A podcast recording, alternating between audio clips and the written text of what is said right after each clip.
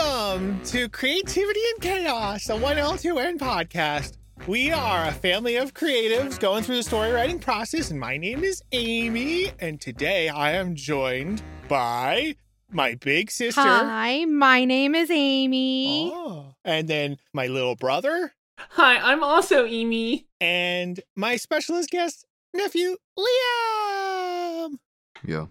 Oh, and then that's I guess when I say there's story writing. See, this is what happens when we don't have a host. I it was I spent like the Yeah, past it- ten minutes waiting for us to start. Yeah, we we were Yeah. a little confused. Hmm. We're all just, you know, like, all right, come on, Amy, let's go. And no Amy. And she never showed. and then when we all try to be Amy, it just, you know, it doesn't really work. Yeah. I said, "Is mm-hmm. anyone not ready?" And then Amy didn't respond. So that means she's ready. Right? Therefore, That's the assumption, right? yeah, that's what we do. That's how we start. Yeah, we just waited. I'm pretty sure. See, I told you guys there was a flaw in that system. Yeah. Yeah, big big flaw. So Amy's not here with us this week. She claims that she is sick, and we believe her in quotations. For the time being. Yeah. We will For the time see if she has watched her Nicolas Cage movie because if she hasn't, I will be be very very upset. I will not be Yeah. here next week. So Amy, good luck editing all of this. Uh, Mm. All right, you, you guys want to start off? Uh, oh, hold on, wait. Yes. We didn't do the podcast music.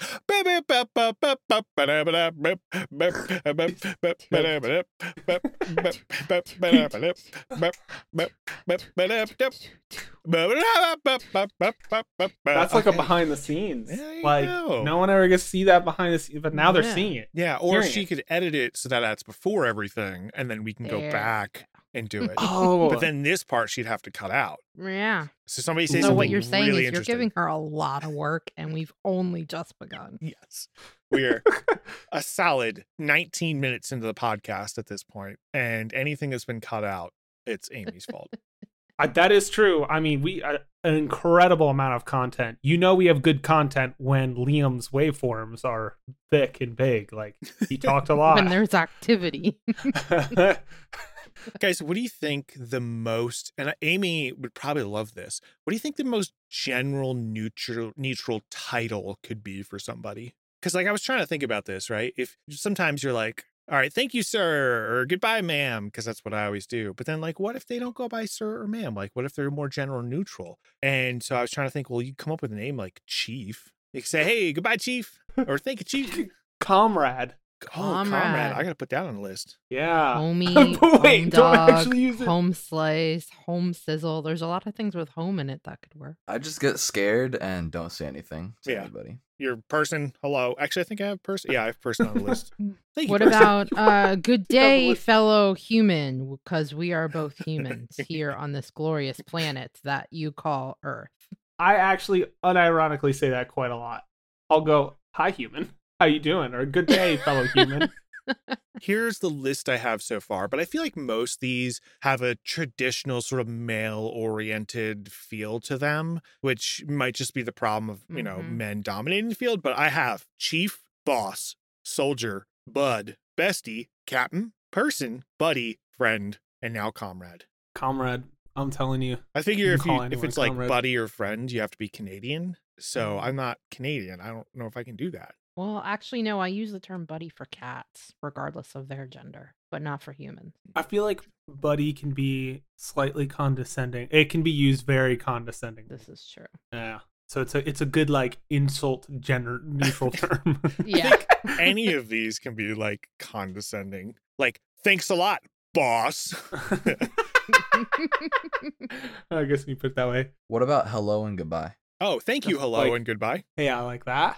Mm-hmm. Mm. All right, like oh, interesting. saying hello to somebody, or just, or instead of thanking them or saying like a gender neutral phrase, you just say uh, hello and goodbye, and then walk away. Mm-hmm. Oh, Hmm. it's a very interesting way of doing it. What if we just called each other Homo sapiens? I don't know. My fellow Homo, My fellow creature. my fellow creature. Yeah. Oh, what about sup sape? Sup, Sup, sape? Sape. Yeah. Whoa. Oh, I like that. I'm gonna put that in. Sup, my Sape? Notes. Man, sup sape, you cool kitten. You cool kitten. I don't I don't like that alliteration you got going on. That's more. If someone if someone approached me and said, "Sup, Sape, you cool kitten," I'd be like, "I need to leave." I'd be like, who is this person? And can I buy them coffee? This individual might need to get tested on a psychological level.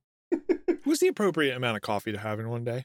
About Um, five. About five. I don't agree with that. Okay, I'm a decaf man all the way. I'm absolutely all decaf because the moment you don't have caffeine, you get those headaches, and those headaches suck. Yeah. They Okay. suck. Follow up question though. The solution isn't to drink more caffeine. The solution is to not drink caffeine, and then when you desperately need it, you drink it. And I'm telling you, it's worked so far. But- Mm. But Mike didn't ask regarding caffeine. He simply said coffee. Mhm. And Oh, I under know. the coffee umbrella, you could have caffeinated, half caf, decaf. So what's yeah. the appropriate number of decafs to have in one day, Tommy? Also, one, one, one Oh, cup of okay, decaf. so for me, I'm thoroughly addicted. So coffee Oh. is a necessity in the morning. There's no like, oh, there's no gosh. saying like I I I don't need it. I need it. So you're looking for confirmation bias when you hit us with the eight just- cups. I just want somebody to tell me that Mike, ten cups the is okay. appropriate amount of coffee is per individual to decide. So however many coffees you have is the appropriate amount of coffee. How's that? That sounds fantastic. Speaking of podcasts, let's get let's get started. Which didn't we so we're already getting start? started. No, We no, were we are getting started. about- How many minutes in? We won't let yeah, them know we'll that. actually Anyways, start. We were talking about gender gender neutral terms for each We other. are seven minutes into the podcast at this point. Oh, I'm sorry. We're four minutes into the podcast. I don't know. I just want Amy to be like, what am I going to do with this? I have no idea. She's probably just going to scrap it and go, you know what? There was no This was- podcast. this episode." was terrible. Yep. Do y'all Nicolas watch your, Cage. your Nick Cage movies? I watched one of my Nick Cage movies. You I watched. not watch the other. I watched the worst one, which Face was Off. originally assigned to me. Okay. Face off, yes. Oh, I was assigned a second one. I watched one Yeah. of mine. Which one did you watch? I watched Knowing. I forgot Matchstick Men was also assigned to me. Missy, did you watch Leaving Las Vegas? Yeah. Yeah, I did. And Liam, did you watch Ghost Rider or Con Air? I watched them both. Oh. So I actually did my assignment, unlike the rest of you. Well, hey, no, I, I, watched mine. I thought that Hey, I Mom, only you have a had to one? watch Knowing. I forgot Matchstick Men was was one of them. Amy had to watch The Rock, which is basically just uh the, the Watching James a movie. Bond sequel for the original, yeah. like Sean Yeah. or not the original, but the Sean Connery James Bond. Wait, wait, I'm gonna the watch original? on- Hold on. she actually Yeah, got Sean a good end of the deal, and then she doesn't show up. Yeah. Yeah, yeah. It's because she hates America, Oh. he hates him. and The Rock is about finding freedom, which is America. Yeah. that is true. Yeah. Well, you're making. I'm putting two and two together here, and I don't like where it's going. Tommy also not a fan of freedom? So let's let's start off with just a simple question. Did anybody actually enjoy their 2-hour movie time? it's a, it's a hard yes and no. Okay. Ooh, I'm sorry, 4-hour movie time for Liam? Did Yeah. Yeah. You, did you enjoy it? No. Oh, okay. All right, so g- go ahead, Tommy. Face off. I mean, where do I begin? First of all, I came out of this realizing I don't hate Nick Cage as much. I just hate John Woo.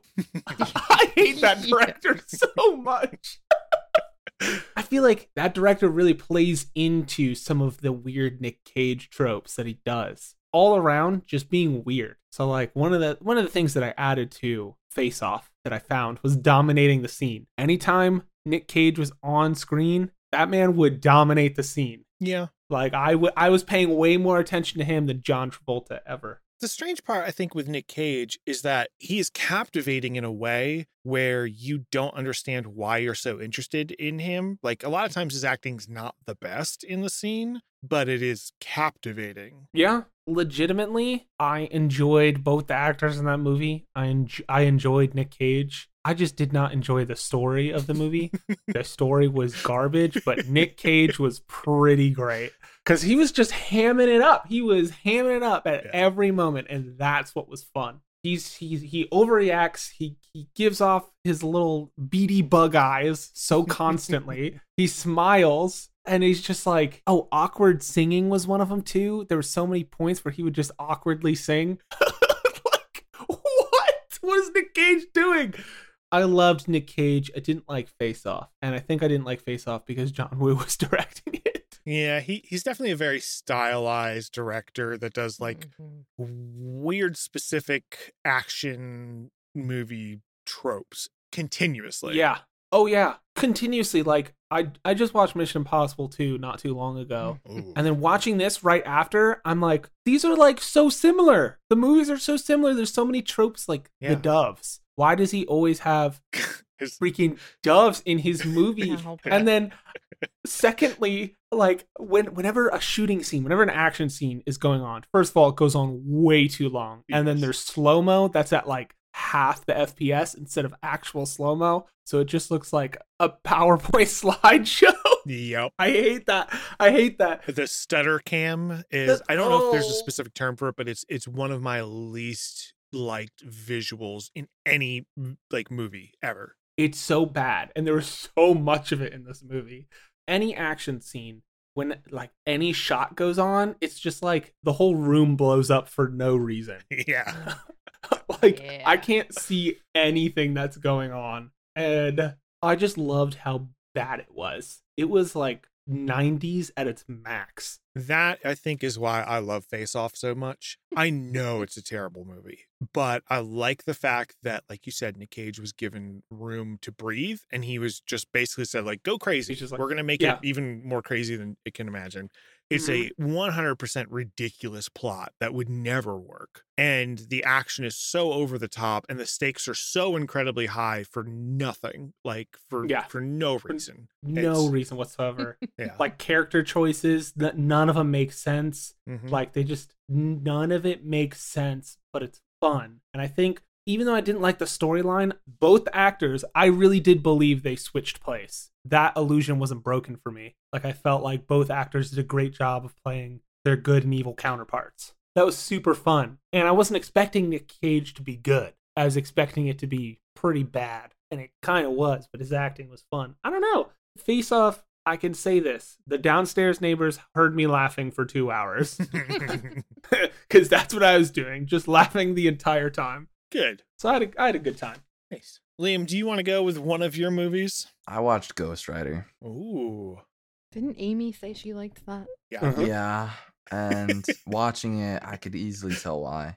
Because Okay. it's a horrendous movie. First Yep. of all, she loves Yep. horrendous movies, and it's got like vampires and weird Wait. stuff going on like that. It does? I didn't know that. Yeah, and it's got like the devil, and then there's like little minions, and the devil's and his son are fighting off. Basically, Ghost Rider is the devil's like bounty hunter, I think is what they try to describe in the movie. And there's this contract, which there's been many Ghost Riders before, and there's a contract that uh, one of the previous Ghost Riders stole from the devil. And he's been trying to get it back ever since. And it's got like a bunch of power in it or whatever. I don't know. It's some scroll. But then his son got kicked out of hell and is now trying to also find that contract because he wants to be mega powerful or whatever. Then Nick Cage sold his soul to the devil in Nick Cage fashion. And it's Um, just a daily thing for so Nick this Cage. is a documentary. Did then. did he sell his soul to the devil for personal reasons? Was it like a self-sacrifice? yeah, Oh, it was his his his father had cancer and he went to cure his father. And his father Mm. died mere hours after he was cured. So Now, how many job. how many minutes into the movie are we at this point? I just want to know how long your review. I would like to say-. 45 minutes into the movie, nothing happened. And this movie was about an, another hour long Huh. where everything actually started to happen. So it's like it's a superhero coming of age movie where the he doesn't even like think about being a superhero for the first half. Yeah, no, because he wasn't, he didn't even have his powers, or at least he didn't know it till about 45 minutes in. Then he just, I don't know, he does Ghost Rider things, bunch of people die, and he saves the day somehow because he found love from like a, his childhood love, it then kind of like revamped him or whatever. I don't know. It was a bad movie. I don't like recommend it. Yeah, I don't know. So, Do, so do what you you're saying is for being busy, nothing was actually really happening. Yeah, Nick Cage wasn't too bad in this movie. Mm. He could have been a bit better, but overall, he wasn't horrendous. It, the movie had a good cast. It was just a little over the top, but it was it was all right. If I had to review it, give it maybe a four, maybe like a three point six to like a four point two, somewhere around there. Out of how many O's? Maybe a bit lower. Uh 10. Okay, so 10. four, four. We'll say four yos out of ten yos. Give it three and a half. I Three- think is better. Uh, three and a half yos. Three Three point and a half it yos out of ten. So it was it's not the movie. I don't recommend it. I looked through the comments and people are like, Man, this is such an underrated movie. This is great. One of the comments were like, This is I love that. this is one of the top three superhero movies. It's up there with Spider-Man 3 and like some other horrendous superhero movie. I don't even remember. That had to be trolling. I, mean, had to be obvious trolling. I couldn't believe what this dude was saying, but the comments were like, "Yes, go you." I was like, "No, no." I can't. Uh, The movie was not it. But Nick Cage was all right. He wasn't amazing, but he wasn't bad. Did you notice any like tropes while watching this movie? You're like, oh, that feels like a very Nick Cage thing he's doing. Being really weird for absolutely no reason. Yeah. Like weird And- how like in physicality or in dialogue. In dialogue and in like the way the character was acting, just very distant and strange and didn't really know. It seemed like he was in a different universe of com of conversations and dialogue. People were trying to speak normal to him and he just didn't speak normal back, which is very Nick Cage. Okay. Did, did he did he kind of slur his words a little bit in like a mumbly way when he was trying to say something Um, that was like important? Kind of, not really, but just wait for my next review. Oh, interesting. Well, I had the pleasure of watching a movie called Knowing, which I'd seen the poster a bunch. And, you know, I to be honest, I start off watching a movie. I was like, okay, all right, I think I can get into this. And I think that is why the movie got made, is because some is executive started reading and they were like five to 10 pages in. They were like, all right, yeah, this is going to hook people. They're going to really enjoy this. Yeah. And then it uh, falls apart into a giant pile of dog poop uh, by the end. And you're Ooh. going, what is this movie? It was fun enough just to watch Nick Cage, but it, I, I would say he's not a redeeming factor of the film by any means. So I got some notes here. Uh, there's creepy vibes, the school scene in the beginning, which was kind of like weird, uncanny valley, which was interesting. And I enjoyed that. And then it has this fun zooming in from the earth all the way to a backyard intro, like title credits. I had a note here that children in movies are just terrible. Anytime you want to put a child in a movie, it's a bad choice. Uh, they never act as stupid as they do in real life. And kids always have to be the adults in films, which is completely insufferable. So, like, Nick Cage is a kid in the movie, and the kid is the one that's like has to be responsible and make like you know the profound decisions and it's so dumb because like if you've ever met a 12 year old all they talk about right now is minecraft and five nights at freddy's and it's fine like it's cool that's what they want to do but this kid's like just going ah, it's stupid anyway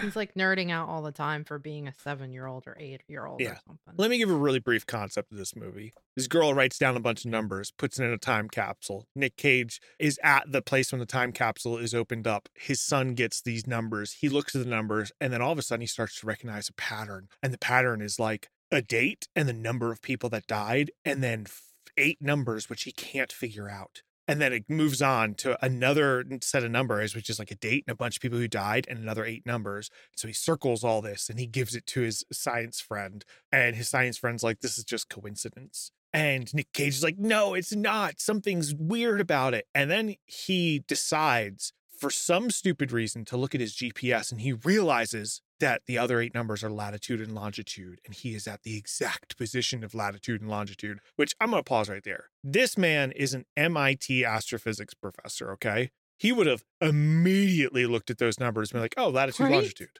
Yeah. Oh, there's always eight numbers. Huh. That's kind of crazy. And then he realizes basically the set of numbers is predicting future events. And so, like, one by one, he goes down these future events, going, like, what could this possibly be? As opposed to skipping to the end and trying to figure out, like, why does it stop here? So you you spend half the movie of him kind of chasing these events, trying to stop them, and it never does.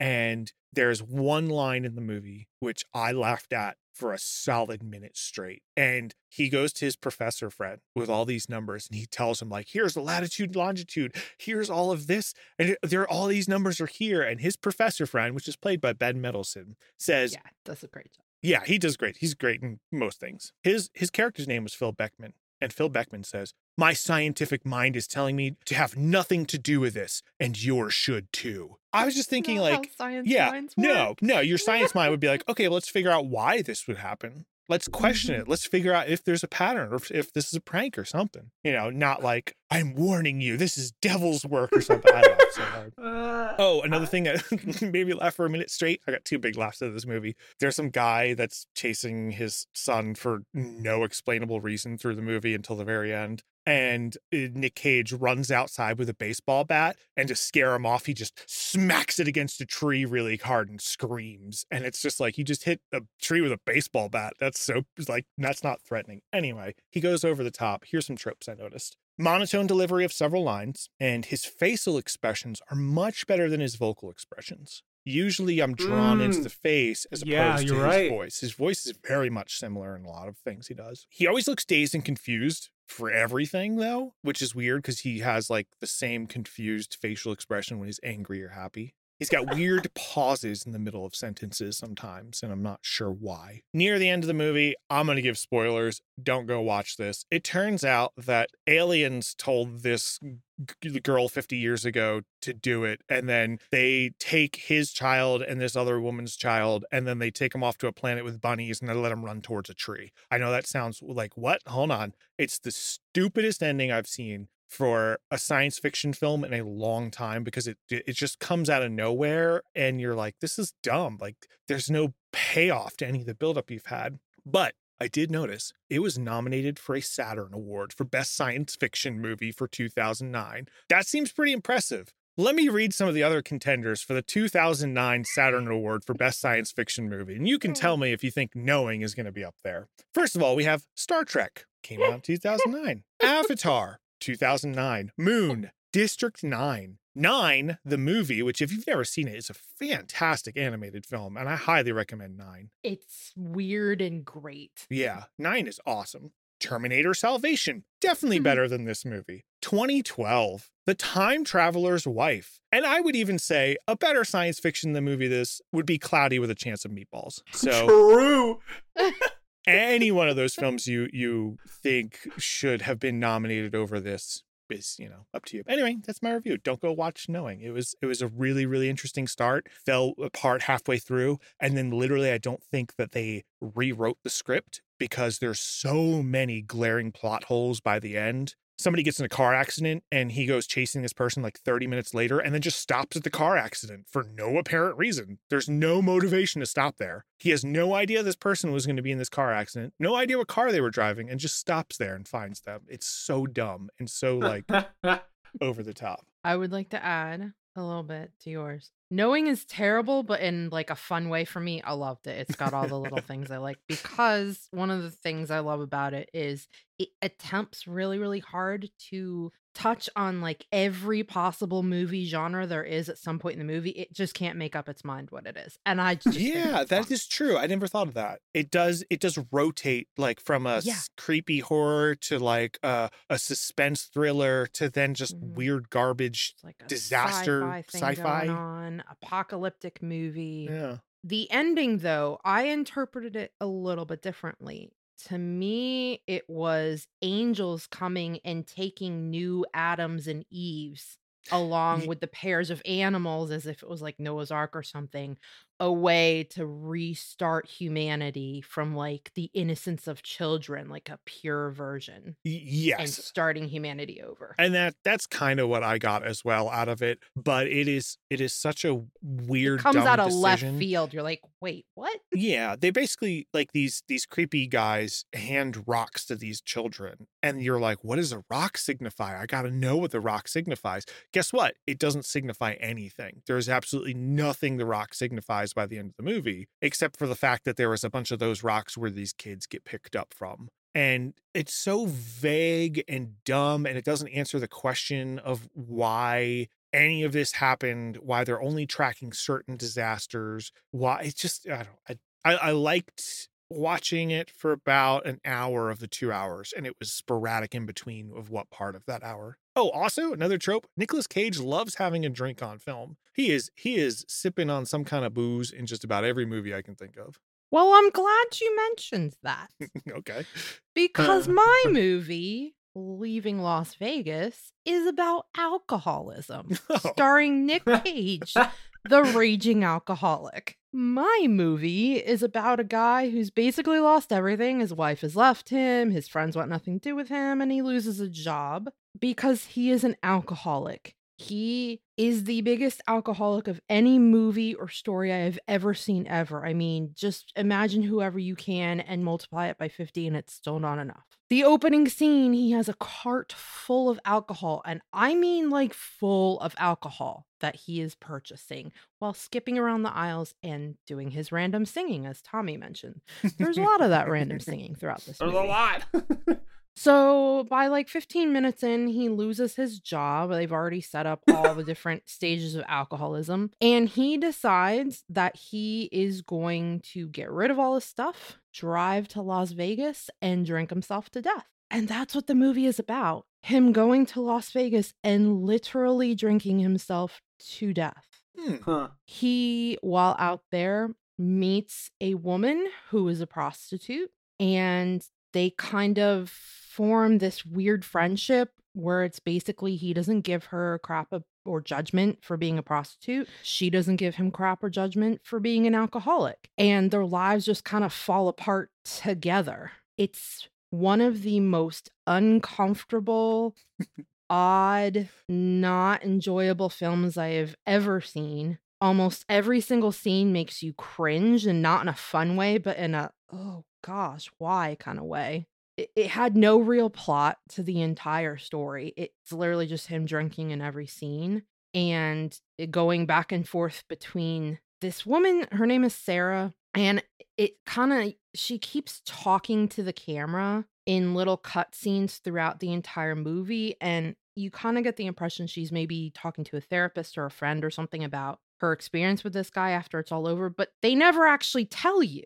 She just kind of is talking to the camera throughout it. So you don't ever get any kind of resolution with that. There is this sort of background plot going around or going on a little bit uh, like a mob or mafia or something that her pimp works for and they're like coming after him and she's like in danger sort of kind of and they kind of have a run in with Nick Cage while he's driving to Vegas but about halfway through the film it just goes away and it's never brought up again. So just the most interesting part and I'm using that word very generously is this whole like mob thing kind of going on that just nothing ever happens with it. And there's a lot of really awful scenes and tropes against women. It was very clear whoever wrote this w- movie has issues with women. There's a ton of abuse that happens. There's a pretty awful rape scene that happens. The way that women are kind of disrespected in this movie is kind of just taken as well yeah that's just how it is like the movie makes you want to feel sorry for Nick Cage and what he's going through even though he did it all to himself while simultaneously blaming Sarah for everything she's going through when almost none of it is is her fault like Hmm. she's just being abused left right and center to the point where you see a lot of parallels so at one point Nick comes home and he's like covered in blood because he got in a bar fight and the apartment complex managers are just kind of like Ugh. but then sarah comes home because she was beaten within an inch of her life and violently raped and they knock on her door and kick her out like it's just it's a horrible horrible movie. I do not recommend. There are zero redeeming qualities aside from a few moments of nick cage being kind of playful and goofy because he's so drunk that he's oblivious to everything going on around him there was a little bit of Nick Cage tropes in it, like the random singing he would do at times. Sometimes he would have some silly facial expressions, but most of the time he was cringy. He was overly aggressively hitting on women and trying to compel them to sleep with him. And it just, it was a horrible movie. Uh, if I have to give it a star, it only gets one star. I do not recommend. It's actually one of the worst movies I think I've ever sat through. I was less than half an hour in and I was going to turn it off because I was just, it was so bad. But I said, nope, I'm going to finish it for the sake of the podcast. And I have suffered through it, audience, so that none of you ever have to. Please don't watch this movie. Please. So I'm reading here. John O'Brien wrote a book that it was based upon. Yeah. So I wouldn't say it was necessarily the director. Um, No, it's Yeah. the story itself. yeah, but yeah, it, it was based upon called Leaving Las Vegas. And then uh, after he found out that the the Leaving Las Vegas was going to be adapted into film, he committed suicide. Maybe he just had some uh, some tough issues he was thinking It about. He was be. also only 33, which is crazy. That's that's Yeah. sad. That's definitely sad. Yeah. To have that story in your head, he I mean, he obviously had some some issues that unfortunately were never helped in real life. Hmm. It was bad. It was real bad. The only characters who ever really feel empowered are ones abusing women. I haven't seen it. Do you think it was done that way to point out the ridiculousness of a situation? To say, like, look, he can be an alcoholic and he gets away with everything, and she's actually like working and she can't? Like, um, it could be, but you never get any confirmation for that if that was an intention. Mm. The movie just kind of ends. There's no real true resolution. In fact, their big moment at the end was it's so embarrassing to even talk about. So, when he first hires her as a prostitute, stuff happens, but then he never sleeps with her. He decides he just wants to cuddle for the night. He was too drunk to sleep with her. So, this entire time they're together, which probably is like a month or something, eh, they never actually have sex until the very end when she goes and finds him and he's like in the like he's dying. He's about to die having trouble breathing really struggling to just exist. And so she decides that's the moment i'm gonna have sex with him. Hmm. And they make it to be like oh it's their romantic moment. No it's not romantic it's sexual assault like Yeah. he can't say yes but the whole thing was just so cringy yeah. and it Yeah. was it was billed as a romance guys this is not a romance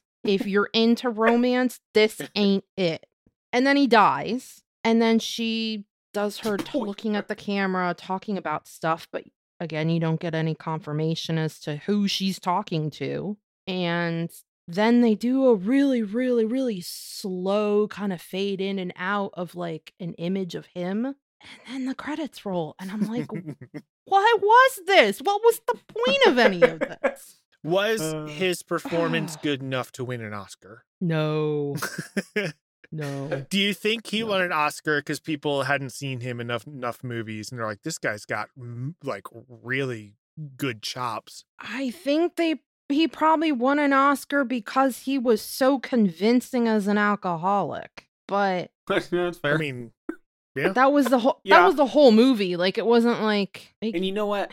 They would know. award an Oscar to someone who played a really good alcoholic. Like I'm thinking about But it right now. it- that makes the most had sense. it had strong late 80s early 90s vibes and this movie came out in 95 it already felt dated at that point so i don't know if they gave it to him because it was such a brave role to play but it Hmm. was not it. It Hmm. was just i was so disappointed. I love nick cage. And here's the real kicker is i remembered that he did some kind of movie in las vegas or gambling or whatever. I'm like oh yeah i want that's the movie i want to try and find right? And so i saw leaving las vegas thinking that was it. Let the reader know i was thinking of snake eyes. So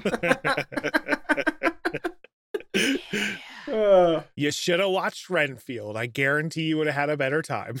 I probably would have. I 100% would have because there's probably some kind of actual plot going on there. At a couple moments, you could laugh. There were zero laughs in this film, and it's a Nick Cage film. There should have been laughs. there should have were been no laughs, laughs. intentional or not. Should have been no la- right? No taking laughter. and hitting a bat against a tree, laughing out loud for two minutes, having to pause the movie because you're like, why did he do that? That's the weirdest choice an actor could make. Right? Yeah. Like you're gonna break your wrist if you're doing something. You're gonna break like the that. bat, not the tree. It's not gonna be Yeah. threatening. You just went ah, whack. I don't know if someone did that. I think I'd be a little freaked. I'm like, Oh, this I would- guy. I would take off running if. this It's guy were it's coming just, after a, me. it's just an alpha Roy. move. Liam, you want to take us home? Yeah, I watched another movie. um, Sorry, I know that was exhausting. Oh no, it's, it's It was good. yeah. I'm glad. Con I'm glad I don't have to watch it. So you watched Con Air. Yeah, that was another bad one.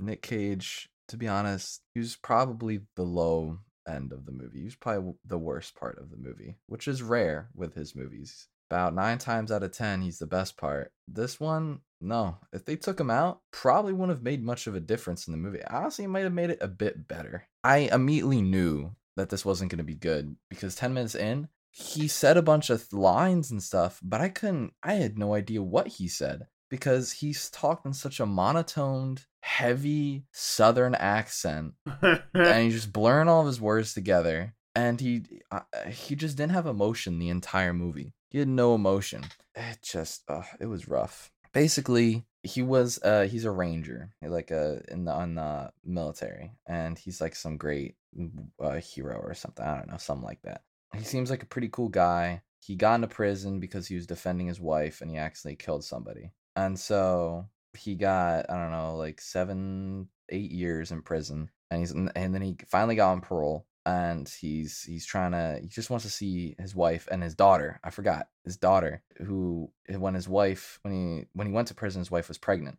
So then baby was born. So he's never met his daughter. He's never met his daughter and it's the the parole day it just so happens the day he's released on parole it so happens to be his daughter's birthday isn't that crazy What? uh, Whoa, movie confused. and so he bought her a bunny for his birthday. And let me tell you, this bunny shows up throughout the movie way more than it should. He he saves this bunny. I mean, this bunny was so important for no reason, like this toy bunny, like it's a stuffed animal bunny, that at one point the villain pointed a gun at the bunny and threatened the bunny if he wouldn't do what he was told to do. I'm like, what is going on? It's a stuffed animal. It's not that important. It's not that deep. Anyways, I'm sorry. Um, The VeggieTales bunny songs running through my head right now.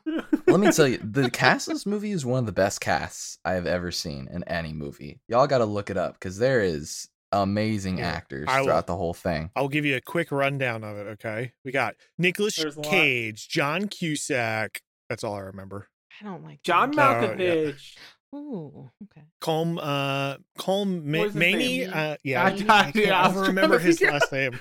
Cole Meaney. Ving Rhames, Dave Chappelle, Steve I love Ving Buscemi, Danny Trejo. I mean, yeah, you got you got some you got some kinda action a people. strong cast. Yeah. This is strong. It's a really great cast. Anyways, I found out about halfway through the movie it was called Con Air because a bunch of prisoners who were in transport to go to the super max, doing crazy, insane, high level prison of the world is being transported on plane. And the prisoners who got all the worst and smartest prisoners into one plane took over the plane. Who would have thought? And then the pri- the the main villain called Cyrus the Virus John gets the only gun Yes. Gets the only gun on the plane and says welcome to con air and i was like oh my gosh he said it he said the line.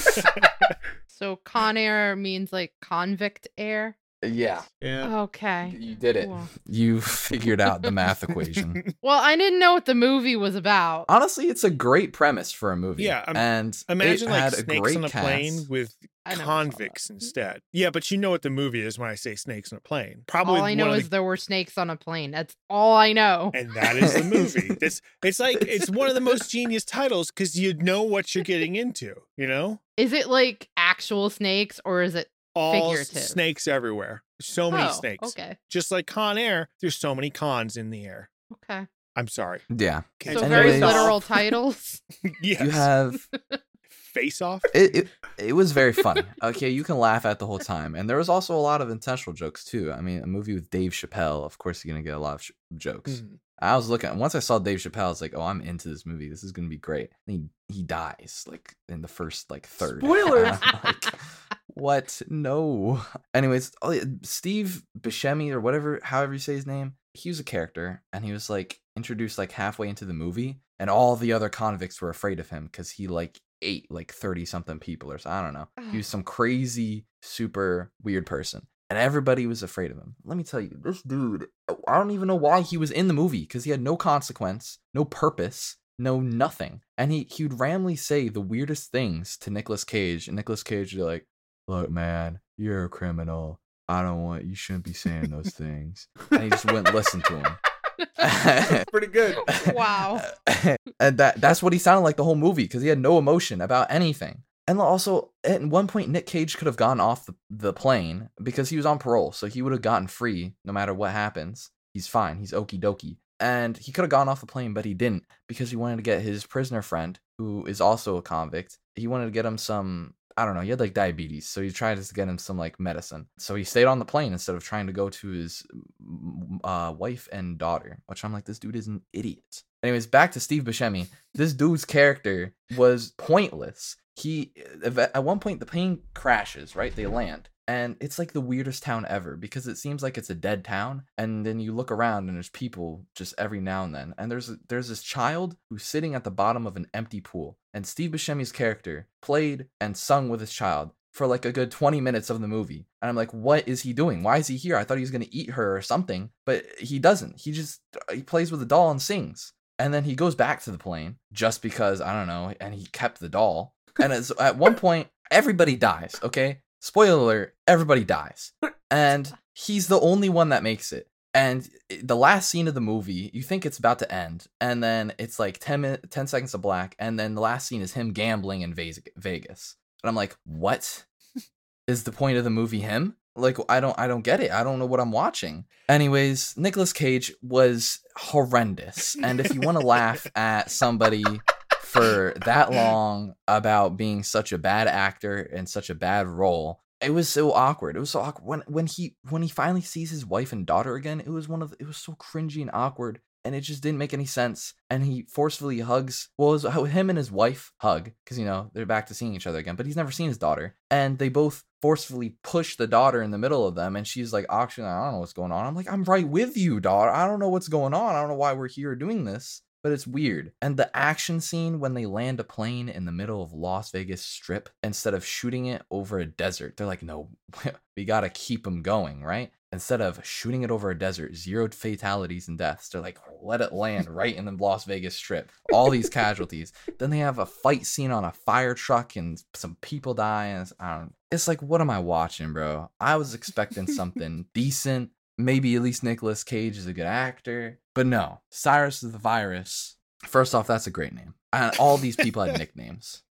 all these people. There's not a single normal name in this movie except for Nicolas Cage, which was Poe. And I'm like, that's a terrible name. Couldn't have given him a nickname. Or actually, no, he did have a nickname because some people called him the Ranger. You want to know why? Because he was a ranger in the military. Oh my gosh! Wow. Anyways, I'm sorry, but this this movie was it was not it. I would give it a 5.6 to like a 6.4 or something like that. Mm. 6.8. Well, directly know, in between is a six. Oh, a six. So, yeah. Good six. I remember watching Con Air once and going, okay, that's interesting, but never had a desire to watch it again. I think the best movie of the ones we watched is the one that Amy didn't watch, and that's why she's not on the podcast, Mm. because she was too afraid to tell us that she didn't watch The Rock, which is genuinely a good action movie because I it's, like that movie. Yeah, it's also Michael Bay. So you know exactly what mm. you're getting. It's, yeah, it's very visual and explosive and over the top action. I would say the best movie is the movie that Tommy didn't watch, which is Lord of War. Yeah. That's definitely and I, that, those were the two reviews I was looking forward to the yeah. most from this section. Lord of War and is amazing. We got neither. Yeah. Matchstick Men I think that's pretty good. I also really like the Frozen Ground. I don't know if any of you guys have seen Frozen that one. Ground. Ah, that's mm-hmm. a great one. It doesn't feel like typical crime? movie for Nick Cage. A thriller crime. Oh, it also has John Cusack. Oh, so you've got two. It's good, Mike. I think you would like this one. Like actually legit, not like I like. Yeah, from like, knowing on you. I like thrillers in general. Eh, even if they're bad, I usually am enjoying. That's the problem. But this knowing, is a good thriller. Knowing so I thought was going to be like a fun thriller, and then it just was like, we don't know. Somebody write the script as we're filming. It's fine. so, uh, yeah. audience as a side note, I know that that's not how films are made. I know that you don't film it from scene one to the end and then you write the script as go on. So please stay out of my DMs. There's a lot of enjoyment it seems there like was, out of all of us. Yeah, a lot of a character called Swamp Thing in this movie. oh, he was the pilot. Okay, let's let's talk about one thing that I think is a common thread, and I don't know if Missy had any of this, but I guarantee that Tommy and Liam and I did, which was bad visual effects or yes, low budget in general. Low budget. Yes. Well, okay. I wouldn't call face off low budget whatsoever. Some of the stunts in there is just like you had to pay for all of that. Yeah. Like driving the plane into the hangar and blowing it all up. Yeah. That was done live. That's an expensive shot. But like the low budget effects were just like like I said, the halftime essentially. Like, oh, 12 frames a second instead of 24, but it's in slow-mo and you're like, what am I watching? I think that that is more of a product of its time as opposed to a limitation of budget. Yeah, I agree. I 100% agree. It's a product of its time. Like, I don't think, I, I think they had a ridiculously high budget for Face Off because the amount of stunts that they were pulling, like driving the boat through another boat while it's exploding. Are you kidding? That that was all done in camera. That's an expensive shot. Like, that's really expensive. Yeah, I would say my movies were probably also kind of a product of its time instead of like bad special effects or whatever. Because though Con Air, I think was mostly I I didn't see much special effects or I didn't notice because it was so bad. I was just paying attention to just stupid characters. But I think Ghost Rider, I don't I can't tell if it was a product for its time or if it was also just low budget, bad special effects. Cause man, every second you can tell that there's some rough stuff going on with this. I mean, there's a dude that is constantly who's a skeleton and he's constantly on fire and everything's constantly on fire just all the time. and you can tell I don't know if that movie came out in like 2007 or something and it wasn't a very high budget movie, you can tell that that's not going to end very well. And it didn't for almost the entire movie. It was actually impressive how bad it wasn't. It, it was bad, but it wasn't horrendous.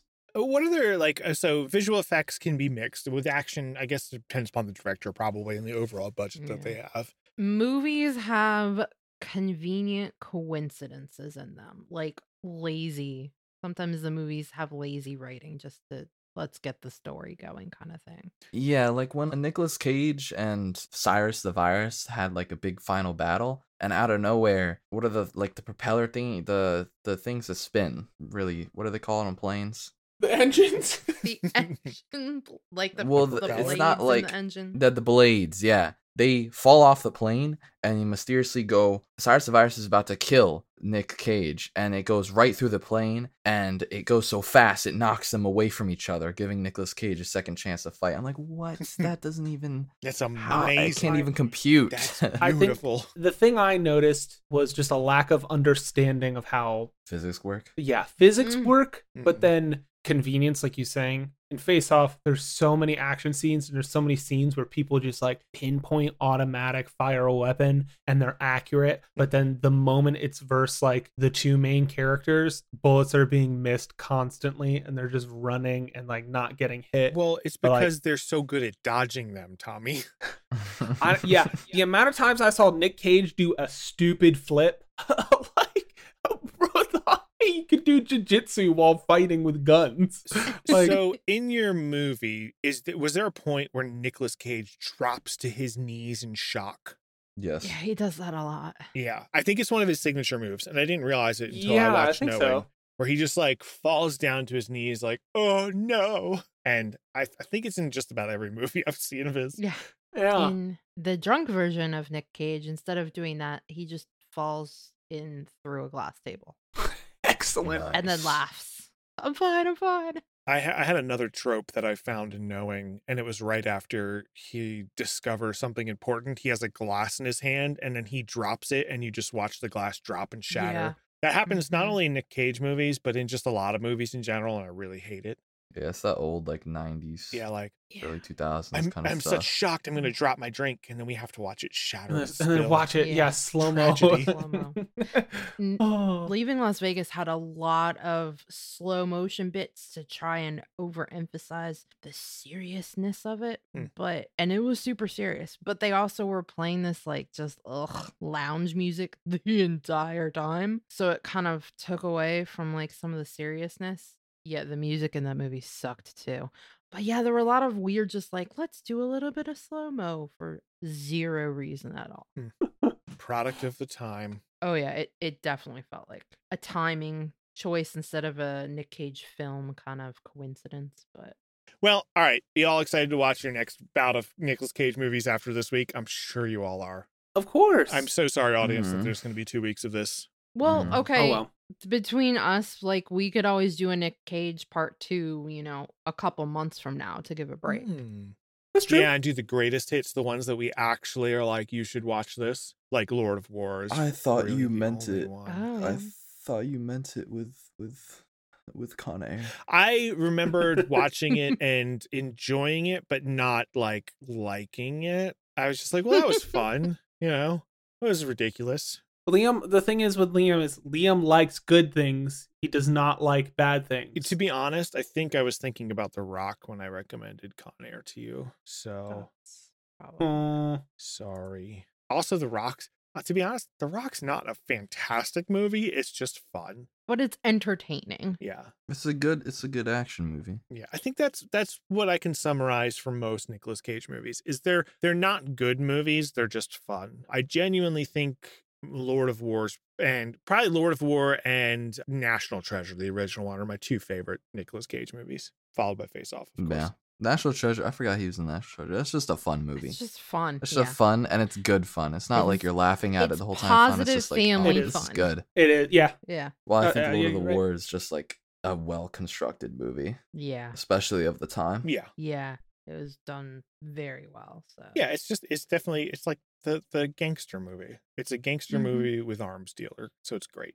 And they're making a sequel. And on that note, we're gonna end tonight's episode. Dear people in the audience, I want to thank you for listening to this podcast. We know that it has been a chore to get through, and uh, if you want to reach us, you can visit us uh, at uh, 1L2N Productions. That is number letter number letter productions on Twitter, Instagram, Facebook, Reddit, everything. I don't know, or nothing. all the things. I have no idea all what we're the on. things. It's not even Twitter. It's X now. No, no. It's Twitter. It's Twitter. It's Let's Twitter. go with it's Twitter. Twex. That's what we'll call it from now on. I don't like eating that. yeah.